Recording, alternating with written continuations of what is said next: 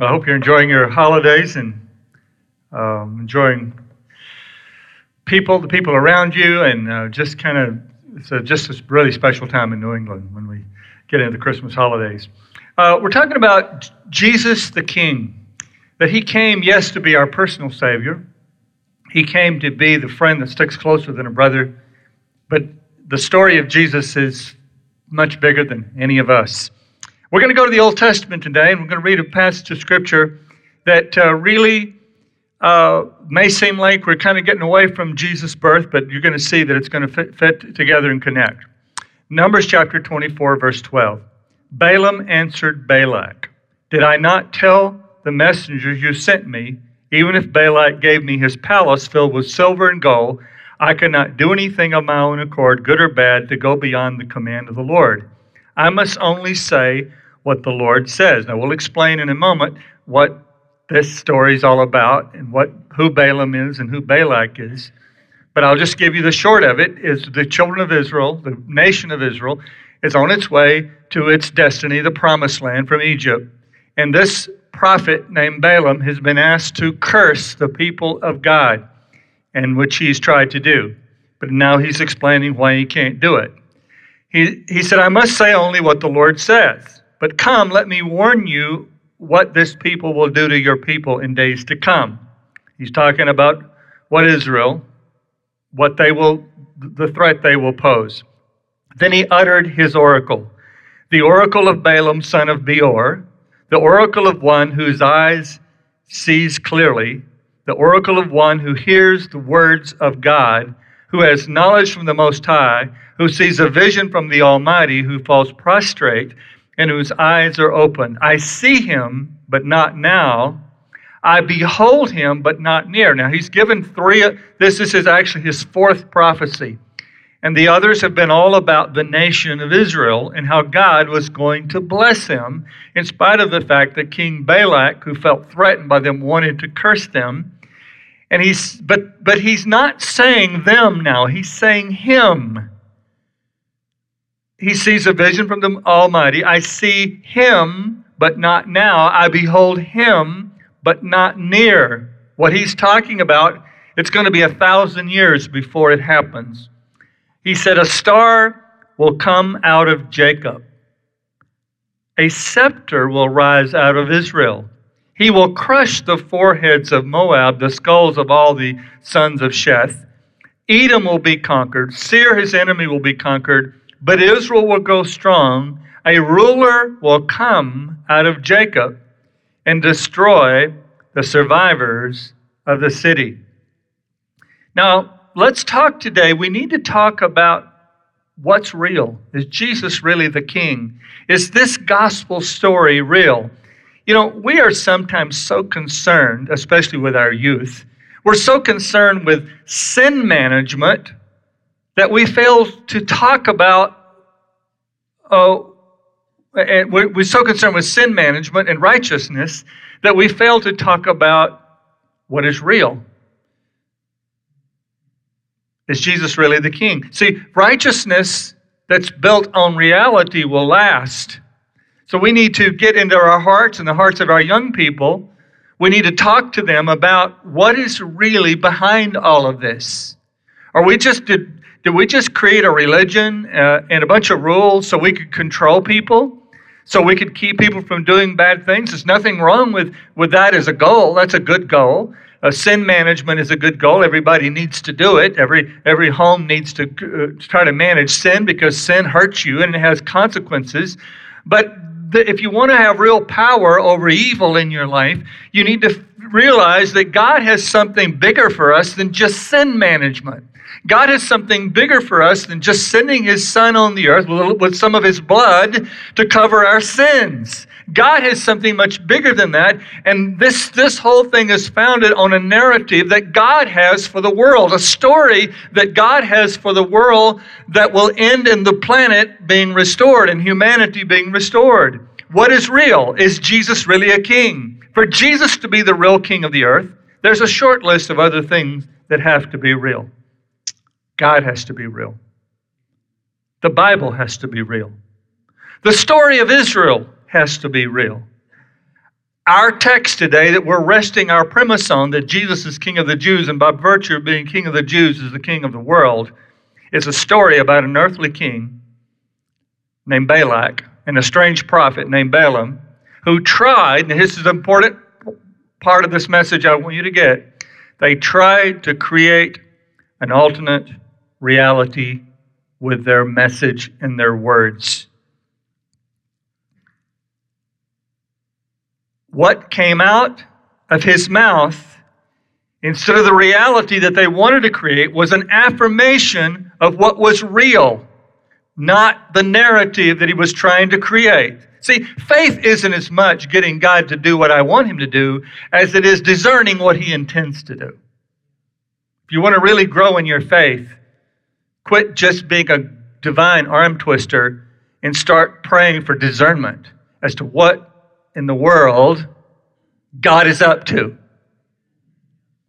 Here's the setting for the Balaam story. It takes place as the Hebrew people are near the conclusion of a forty-year pilgrim, pilgrimage from a life of cruel slavery in Egypt to a salvation life of freedom in Canaan. It's a picture also of the church of Jesus Christ. It's a picture of you and me. The Hebrews were now almost at Jericho, their entry point into Canaan. They only had to make it through the country of Moab, and they would be home free once they got through Moab. Now, the Moab. Now, the king of Moab, Balak, listened to these reports of these accumulating Hebrew defeats. Everybody that had stood up against Israel, Israel wasn't going through the land attacking people, by the way, but everybody that stood against them, God was giving them victory, which is quite Quite an uh, quite an accomplishment, because th- these people were not militarily trained, and they were not equipped, and they were not equipped with, with, with armor and armaments. They were not trained to be military people or soldiers. But the, so the king of Moab knew that Balak, the king of Moab, knew that there was something more than natural forces. Uh, so he just put two and two together, and he came up with a logical four, and that he needed help from the gods. He needed prayer. he, he needed sacrifices. He needed someone skilled in sorcery, and he knew just where to get it. The east of Balak's country of Moab was a vast expanse of mostly, mostly empty land stretching to the Euphrates River, and it was well known for charismatic leaders and prophets and mystics. People who worked spells and new magic arts. One name stood out. The best in the business was Balaam. If the sword wouldn't stop the Hebrews from advancing, why not try some spiritual force? If Balak could just get Balaam to pronounce a curse on the Hebrews, if he could just change the story, change the narrative. We hear a lot about the narrative today, don't we? We hear a lot about establishing the narrative. Politicians and the media and special interest groups know the power of the narrative. They know that you can change outcomes if you can change people's version of the story. And that's what Balaam was thinking. If I could just change the story, the story that's being told is that these people are blessed. The stories that are being told of these people are special. The story is being told is these are God's people, and something is ha- going to happen in them and through them, and I need to change the story. So he offered big bucks to a hired gun. Wasn't a, he wasn't a great guy. He was a self-absorbed turkey. He would preach for money. So he sends he sends some nobles over and says to Balaam, these people are coming. I want you to go curse them. And Balaam says, well, let me go talk to God. And he gets in his prayer closet, talks to God, and God says, you can't curse them. I've blessed them. You can't curse them. He goes back, tells them, sorry, I can't do it. God won't do it. But in his heart, he's thinking, I really want the money. So they go away, and Balaam, Balak, don't get the two confused, Balak and Balaam. Balak is so uh, um, concerned about this, and, and so he sends bigger, better nobles to talk again. So uh, I'm I'm a, I'm just in. This is a funny story, by the way, and this is uh, like I'm just I'm just so intrigued by God You know, the, the God's just not this rigid person who just says, okay, I said it, I won't, don't not change my mind. The, he goes in and talks to God again. And God says, well, okay, they, they came a long ways, and uh, I'm going to let you go. But you're going to have to say what I tell you to say. So he went back and told him and said, okay, God says I can go, but I got to say what he's, God tells me to say. See, Balak was determined to change the reality of blessing on God's people. But he was about to find out that he didn't even know the half of it. He was about to find out that what he was about to try to alter was the destiny of mankind and the future of the world. He was about to learn the reason that this unlikely band of pilgrims who had never been militarily trained and never been identified even in the family of nations couldn't be stopped because there was royal blood flowing in their veins. That in the bodies of this untrained mass of humanity, about two million of them, was the D N A of the Lord Jesus Christ, the King of Kings and the Lord of Lords. That's why it was a big deal this week when it was announced that Jerusalem is the capital of Israel. It was a big deal. I don't care. I don't care what you think of it politically. I don't care which party you support. I don't care which narrative of the three or four that are floating around out there. I don't care which one you agree with. This is a miracle that this nation it survived, much less the center of the news media. Now, my question to you today is, are you like Balak and Balaam? Are you trying to take over God's story? Are you trying to rewrite yourself some imagined destiny other than the one that God has written for the world? You know, in recent years, neuroscientists and cognitive psychologists have confirmed our suspicion that we're not very good at reasoning. In fact, we are driven primarily by emotions and intuitions. The psychiatrist Carl Menninger showed us that parts of our brain reward us when we confirm what we've already chosen to believe. It's called confirmation bias.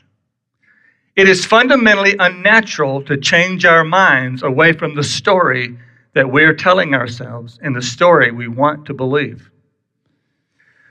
Um, I illustrated this one time uh, when we had a small group that met in my home. Scott Pfeffer, by the way, Scott, pray for Scott. Scott had major, major uh, shoulder repair this week. And uh, uh, but right about now, I think the pain block that they gave him is supposed to expire. So say a special prayer for him today. uh, and uh, uh, is he doing okay?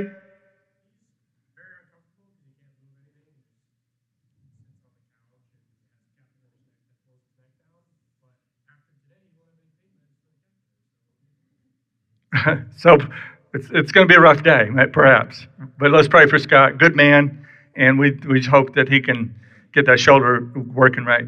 So Scott's leading a small group in my house for some time, and he and I lived together. And uh, we had uh, we we just we just put hardwood floor in the living room recently. But in those days, there was carpet. And so I would bring my small group in, and they would all take their coffee into the small group. And they would spill their coffee on the carpet. And we had one dear, one dear person who who kind of sh- shuck anyway.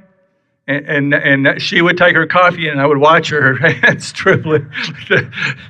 and and this made Sherry very unhappy.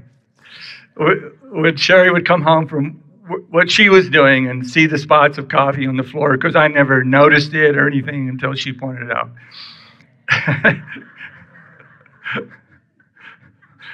And she was very unhappy about all that coffee. So I tried, you know, very feebly to try to get people not to take their coffee in the air. But I, I you know, I, I want them to be comfortable and enjoy themselves. So one particular night, uh, th- there was, a, a, no offense to Scott's leadership ability, but there were certain people, maybe you're here tonight, here today, you would come and sleep during small group. I, there were actually four people, and th- that would, from time to time, uh, I know because I watched them, and I took pictures. And is Ken Landry here? No, Ken's not here. Uh, not Ken, but I mean, I mean Al. I don't see Al. Okay, Al's. I want uh, Al's brother, Lelight. Uh, the God rest his soul, great man. But he went to be with the Lord. But he would come, and he he would often sleep. And so this one day, this one night, I, I, I, he and another brother were, were sleeping. I won't identify the other brother, but the, it, it's I, I, Scott was just had his looking down at his material, and I took their picture with my phone. And uh, and so afterwards, Sherry comes home. And she's oh, there's coffee. There's somebody spilled coffee. No, there, nobody had their coffee in there, because I didn't like the, the the discomfort of having. Of, of having that confrontation with her over the coffee. So the story I told myself was there was no coffee. So no, no, no, nobody took the coffee in there tonight. Nobody. And I, I, but but I thought she would laugh at that picture of the two guys sleeping. So I took my phone out, and no joke, I said, "Look here, this is so funny." And so the, yeah, they're sleeping. But what I didn't see. As in Ken Landry's hand was a cup of coffee. My point is, you tell yourself what you want to believe. It, and it takes a photograph or a recording to say, I really did say that. You know? Uh, years ago, uh, we had a we had a, a, a guy named C M Ward was the greatest, no doubt, the greatest radio preacher that ever lived was C M Ward. But he would often, he was a little bit like Donald Trump. He would say things that just pushed people's buttons. And he was just a, he, so he he was up preaching one one night, and, and he he was talking about our executives at, in uh, in in Missouri, Springfield, Missouri, on the third floor. There on the, all the executives on the third floor of our denominational headquarters. And he said, this was back when, you know, birth control was, pills were just coming out. And he said, I know those guys are on the pill because they haven't given birth to an idea in years. and and the, he, they called him in on the carpet for saying this. And he denied it. He said, I never said that. And they they turned on the tape, back in cassette, they turned on the tape. And his response was, my, what one will say when under the anointing.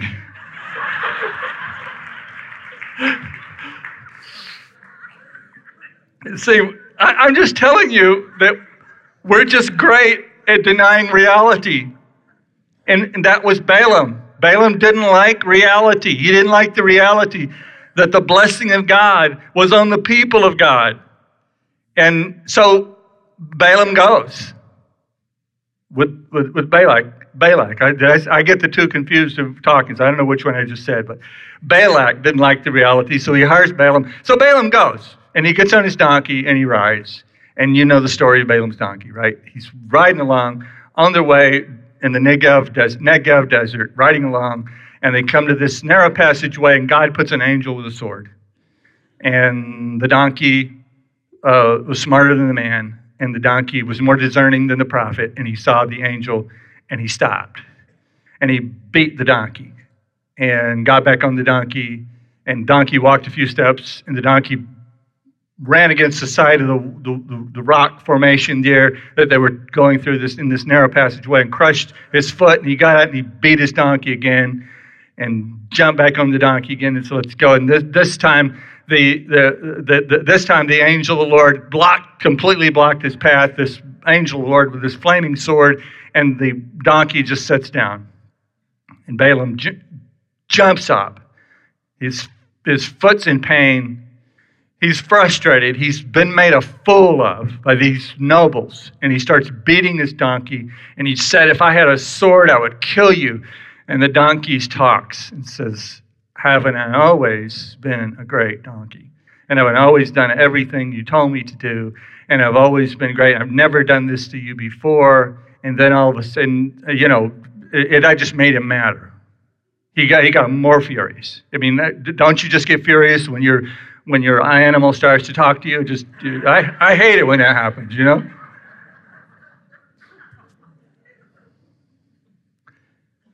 And uh, then God opened his eyes. See, we, we get pretty crazy when we start trying to go against God. We get pretty crazy when we start trying to recreate the story that is written into the genetic code of the universe, which is that Jesus is Lord. Hallelujah. The significance, you know, God opened his eyes, he saw it, he was repentant. The significance of the talking donkey is that nature is a teacher. In fact, the Bible says in First Corinthians eleven fourteen, does not nature itself teach you? Nature is resistance to our efforts to be against God. It's resistance to our efforts to impose a fabricated narrative onto God's immutable, unchanging, what the word, there's a kind of a new word out there, God's immutable, unchanging meta-narrative. Or, or meta-narrative means that overarching story. See, see, a nar- a narratives are like uh, like a building. A building has sheetrock and uh, plumbing fixtures and electrical lights uh, and electrical electrical wiring and carpet and uh, trim. Buildings have all these things, but somewhere there's a blueprint. The meta-narrative is the blueprint. And we get stuck in our little narrative with our little life, with our family and our marriage and our mortgage and our sports teams. And we forget that there's a blueprint. There's a large story that we're getting to live in. And today people are trying to tell you, you just find your place in the story. You just find your place in the story. That's all you, just, just find your narrative and live your narrative. You better understand the meta-narrative. You better understand that there's a bigger story that you're living inside of. And if you discover and start to understand the bigger story that you are living inside of, it is the most transformational thing that can ever happen to you. It's the most transformational thing that can ever happen to you when you discover that your important story is part of a story that is even more important. In fact, my story is interchangeable. God will put someone else there. See, God's big, big story nature, it's going to keep reminding you, if you don't, if you keep trying to write your own story and you and, and change God's story, God, nature is going to keep reminding you that you're living a lie. I can't think of a better example than how hurtful the natural results of the sexual revolution has become. How hurtful the natural results of the sexual revolution has become. That really began in earnest in the late fifties and the early sixties, this revolution of sexuality, that we were going to be able to do anything we wanted to do and nobody was going to get hurt, right? Wrong. Wrong, because you're trying to change God's narrative. You're trying to change the meta-narrative that God created all of us, and he created our sexuality, and he created everything for his pleasure and for our good. The dumb donkey was more alert to God than the famous prophet. Balaam, for all his fame as a spiritual house, powerhouse, was dumber than a donkey. His heart was so full of himself and his plans that he couldn't see the most obvious signs of God's presence. Greed now had pushed Balaam past the point of no return. He completed this journey to work with Balak. He was going to get Balak's money come hell or high water. So here's what he did. They constructed an altar, an elaborate sacrificial ritual, seven altars on a hill overlooking the Hebrews. A bull and a ram were sacrificed on each altar. So seven bulls, seven rams. Everyone stood in readiness to hear the Balaam utter the prophet. And Balak just knew that he was going to get his way. He just knew that God was going to bend to his will. Some of us are like that here today. We're just sure that whatever we've decided, God's going to bend to our will. But what came out of his mouth was a poem of beauty about the people of God. And he did this three times. When, when that didn't work, ba- Balaam wants it to work because he wants the money. He wants the stuff. He wants the, he wants, he wants the profit. And so he says, Let, let's go over to this other mountain. And they went over to this other mountain and they did it again. But again, he tried to curse the story of God, but the story of God blessing came out every time. And he did it a third time. You see, you see here to this morning, I'm not worried about being wrong about Jesus. I know uh, we're not wrong about Jesus. Throughout the centuries, the church gets a lot of things wrong. We have a sad history of getting a lot of things wrong. You know, the medieval church, in medieval times, the church had answers for everything. And if you dare disagree with the church, they would treat you as a heretic. And you all know the story, or you know something about Copernicus and Galileo. Copernicus was a was a, was a scientist or whatever, and he determined, he believed, his theory was that uh, the, the the Earth was not the center of the universe, but that that we were re- evolving or revolving around the sun, the sun, and and and that we weren't the center. Galileo was was a an admirer of Copernicus, and he also believed, and he invented this thing called the telescope, which gave him some evidence that we were rotating around the sun and not the other way around.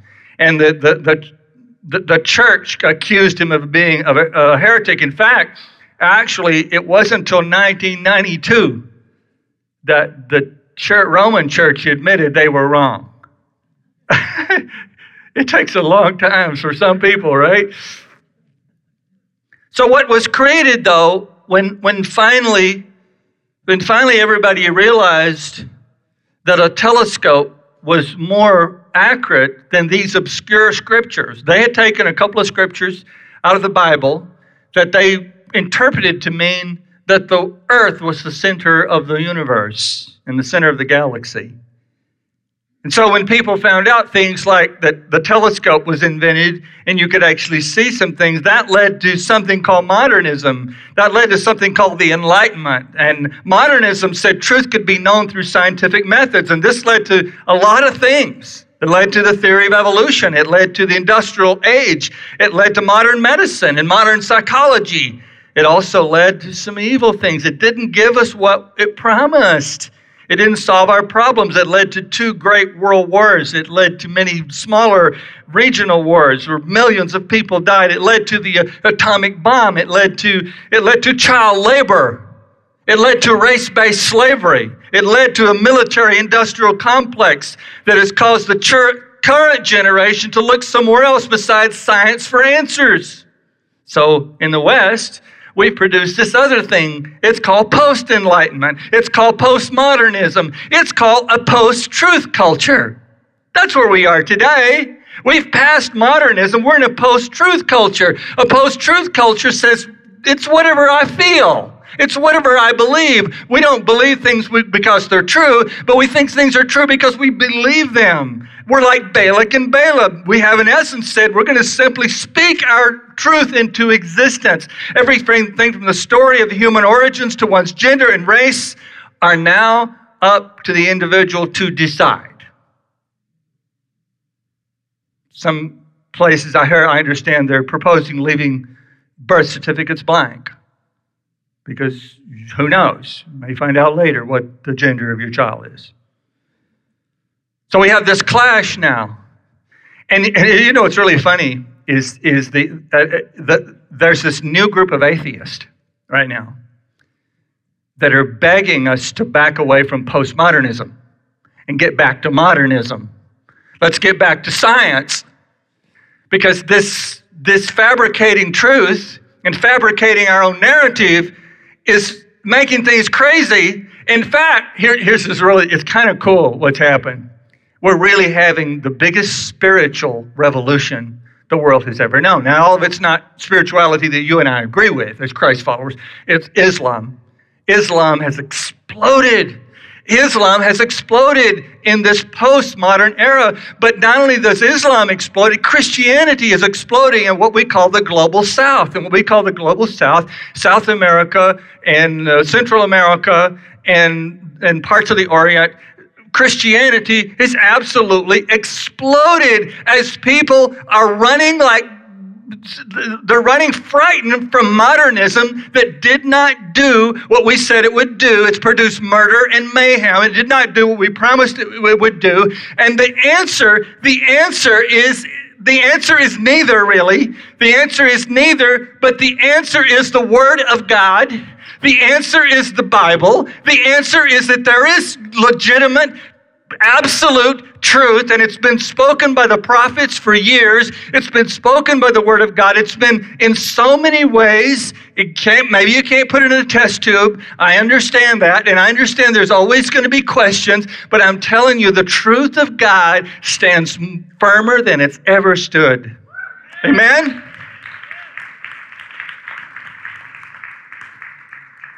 So, Balak's, to his dismay, blessing came pouring out of Balaam's mouth. Now let me just show you quickly. I'll show you the verses, the three places where he prophesied. Chapter twenty-two, verse thirty-nine. Balaam went with Balak to Kiriath Huzoth. He blessed Israel. Then Numbers twenty-three, fourteen. So he took him to the field of Zophim on top of Mount Pisgah, and there he built seven altars and offered a bull and a ram on each altar. Balaam blessed Israel.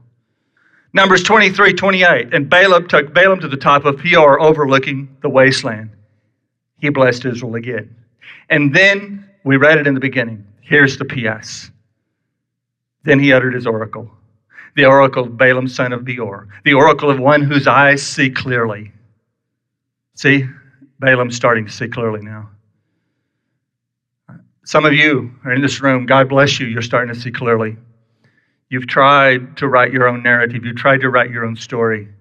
You've, you've tried to be independent of the story of God, but you're starting to see it, and thank God you are. The oracle of one whose eyes see clearly, the oracle of one who hears the words of God. See, the answer is not modernism or postmodernism. The answer, the answer is the ancient wisdom of God.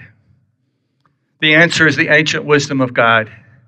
The answer is not science. Science is good. I'm not against science. But the answer for what will happen to the story of the world is not science. And it's not the postmodernism idea of our imagination creating reality. The answer is, you shall know the truth, and the truth will set you free. Amen. The word truth means reality. You will know reality. Balaam said, finally said, I see clearly now. I cannot create reality. And the more I mess with this thing, the clearer my vision gets. And I want you to know it's not just about these people. It's not just about this people. Look what he said. I see him.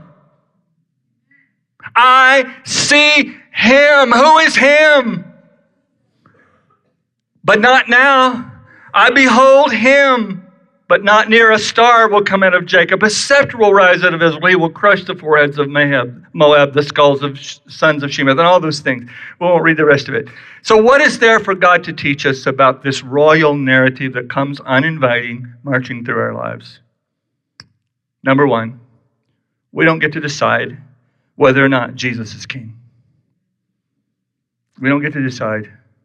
I've talked before about my own crisis of faith, and because I just saw so much suffering a few years ago, and I preached so many funerals, and I just got so weary of it. I got weary of preaching funerals, and I got weary of praying for people to be healed, and they weren't healed.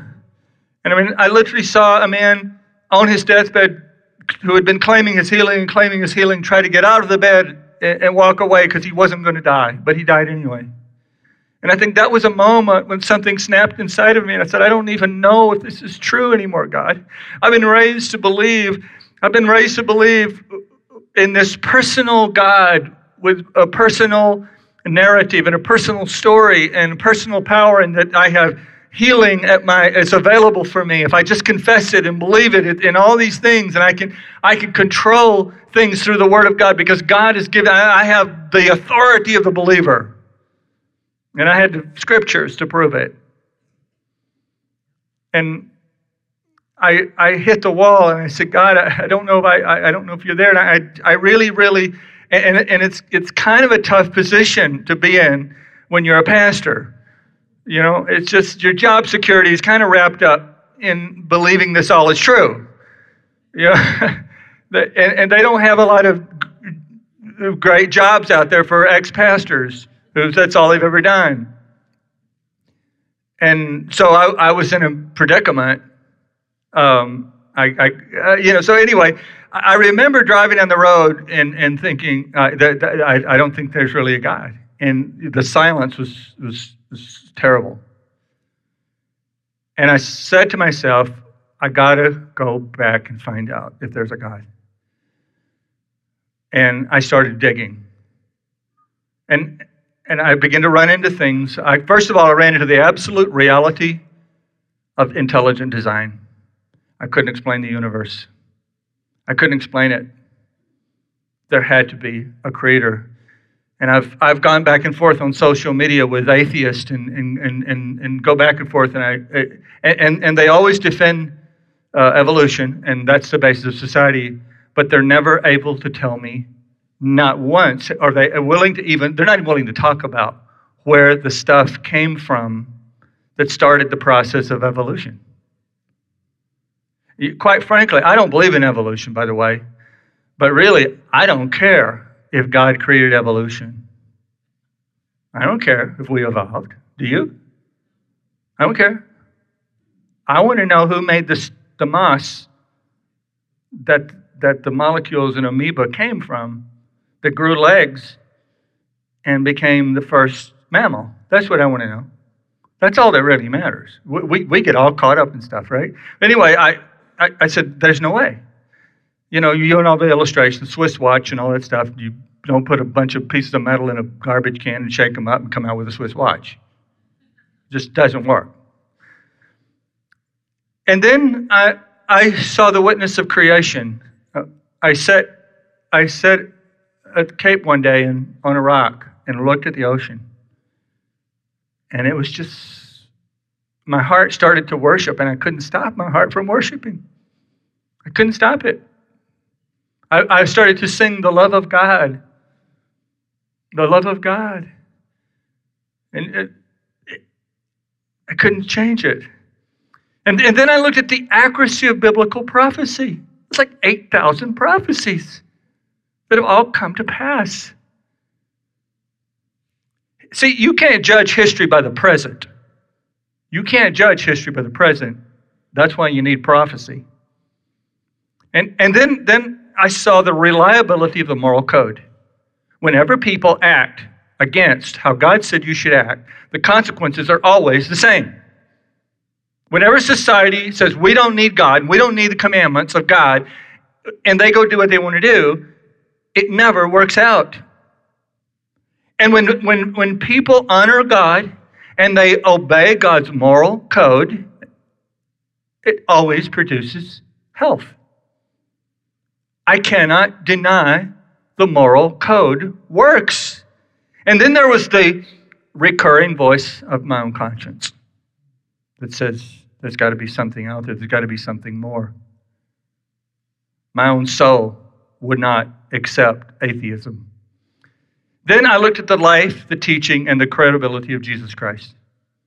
Nobody ever said he was mentally incompetent, that he was psychotic, that he was neurotic, or that he was crooked or dishonest. Everybody, even the atheist, said he was a good man. And he said he was Lord. He couldn't be, back, back to C S. Lewis's trilemma, he had to be Lord, liar, or lunatic. And then, of course, there's a resurrection of Jesus Christ. Where is the body? Everybody in Jerusalem, just about, except for maybe twelve guys, wanted to find the body, and they couldn't. How do you hide it? But Jerusalem is a little, it's a little small place. How do you hide a body from the Roman Empire?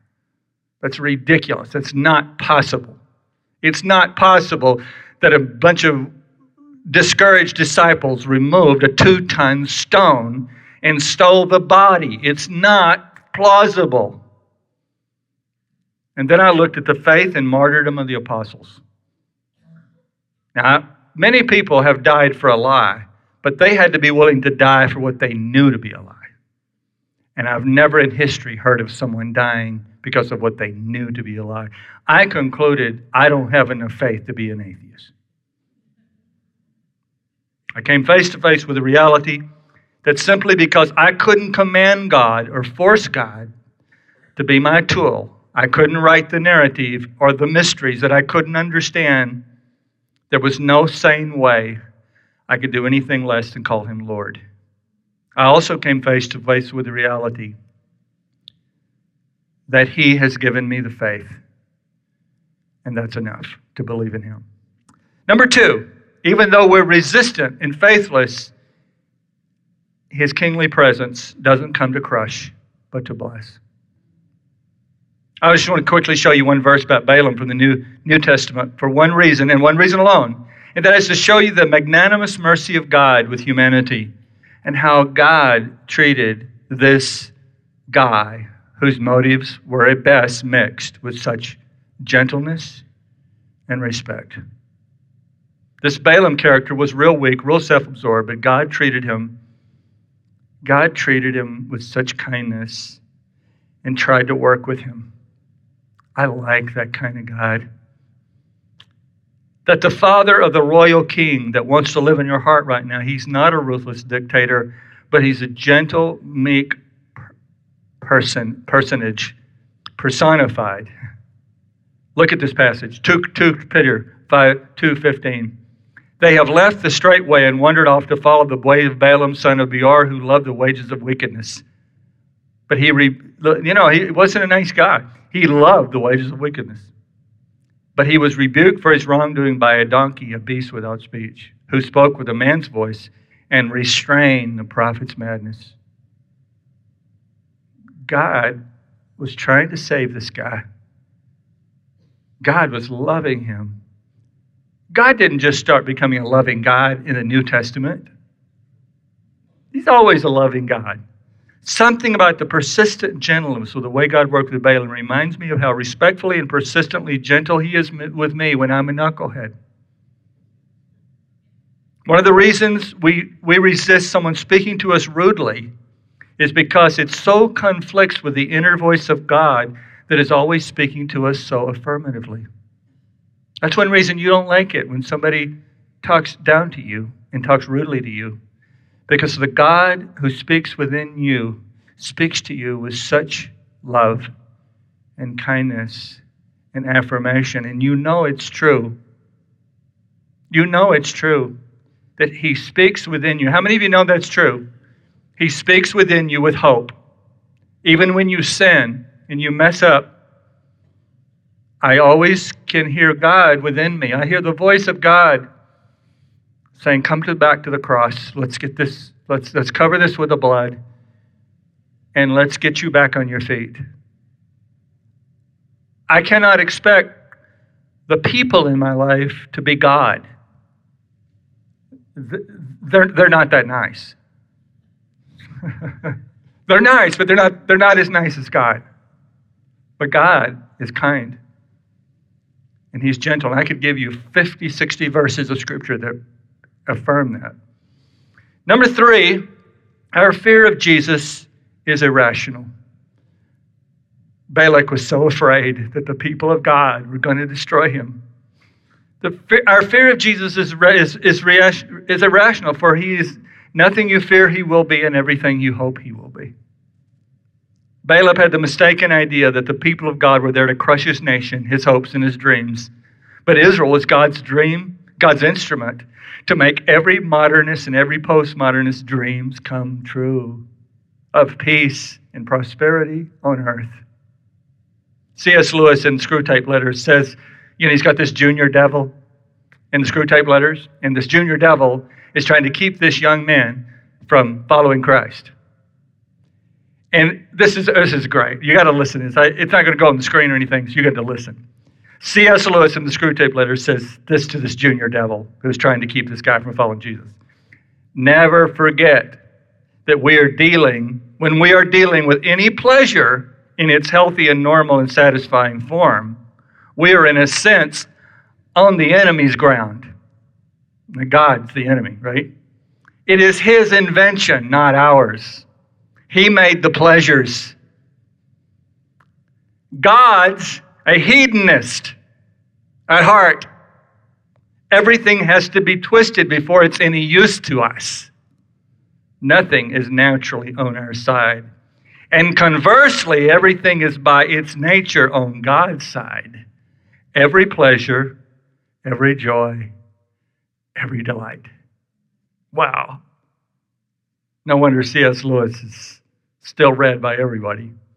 I've spent my life being a Christian, and there's absolutely nothing about being a Christian that has diminished diminished my earthly pleasure. Nothing. The only thing that will not let you do, with, the only thing God will not let you do with Jesus is have him anything less than your king. He will not let you be Jesus' king. He has to be yours.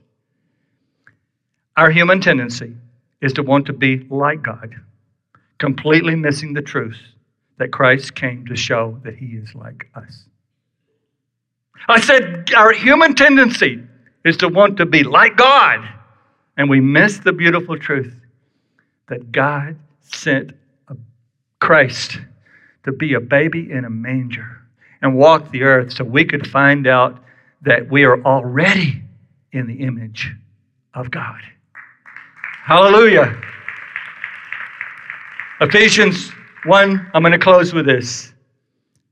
one four, I'm talking about the narrative of God that even if you could change it, if you understood it, you wouldn't want to. You would want to find your, get your story into his story is what you would want to do. And that's what we're inviting you to do these days. I want to invite our, our prayer partners to come right now, because some of you are going to want to be prayed for today, I'm sure. And we have communion available. Uh, communion is uh, is a good place to remind, for you to get reminded that God gave his life for you. It's a good place to get reminded of that. So I encourage you, if you need a symbol of reminder, to come to one of the communion tables today. Or if you need prayer over something that we've preached today, or maybe something we didn't preach. God really loves you, and he he cares about those l- broken parts of your story. And some of you, by coming up here today, he will help you to know how your story fits into his and vice versa. But let me read the scripture in closing. Ephesians one four, long before he laid down earth's foundation, he had us in mind, had settled on us as the focus of his love, to be made whole and holy by his love. Long, long ago. You see, oh, th- th- this is shouting words here, because, because God was talking to Israel back in Balaam. Balaam was just prophesying, bless Israel, bless Israel, bless Israel. But what, what Balak didn't understand is this: Israel was just an instrument, that this was to bless him and to bless every one of us. Because he says, so he says here, so he made to be whole and holy by his love. Long, long ago, he decided to adopt us into his family through Jesus Christ. Hallelujah. Somebody say amen here today. He thought of everything, provided for everything we could possibly need, letting us in on the plans he took such delight in making. He set it all out before us in Christ, a long-range plan in which everything would be brought together and summed up in him, everything in deepest heavens, everything on planet Earth. It is in Christ that we find out who we are and what we're living for. Amen. Long before we first heard of Christ and got our hopes up, he had his eye on us, had designs on us for glorious living. Hallelujah. Come and be prayed for today. Let's get into response time.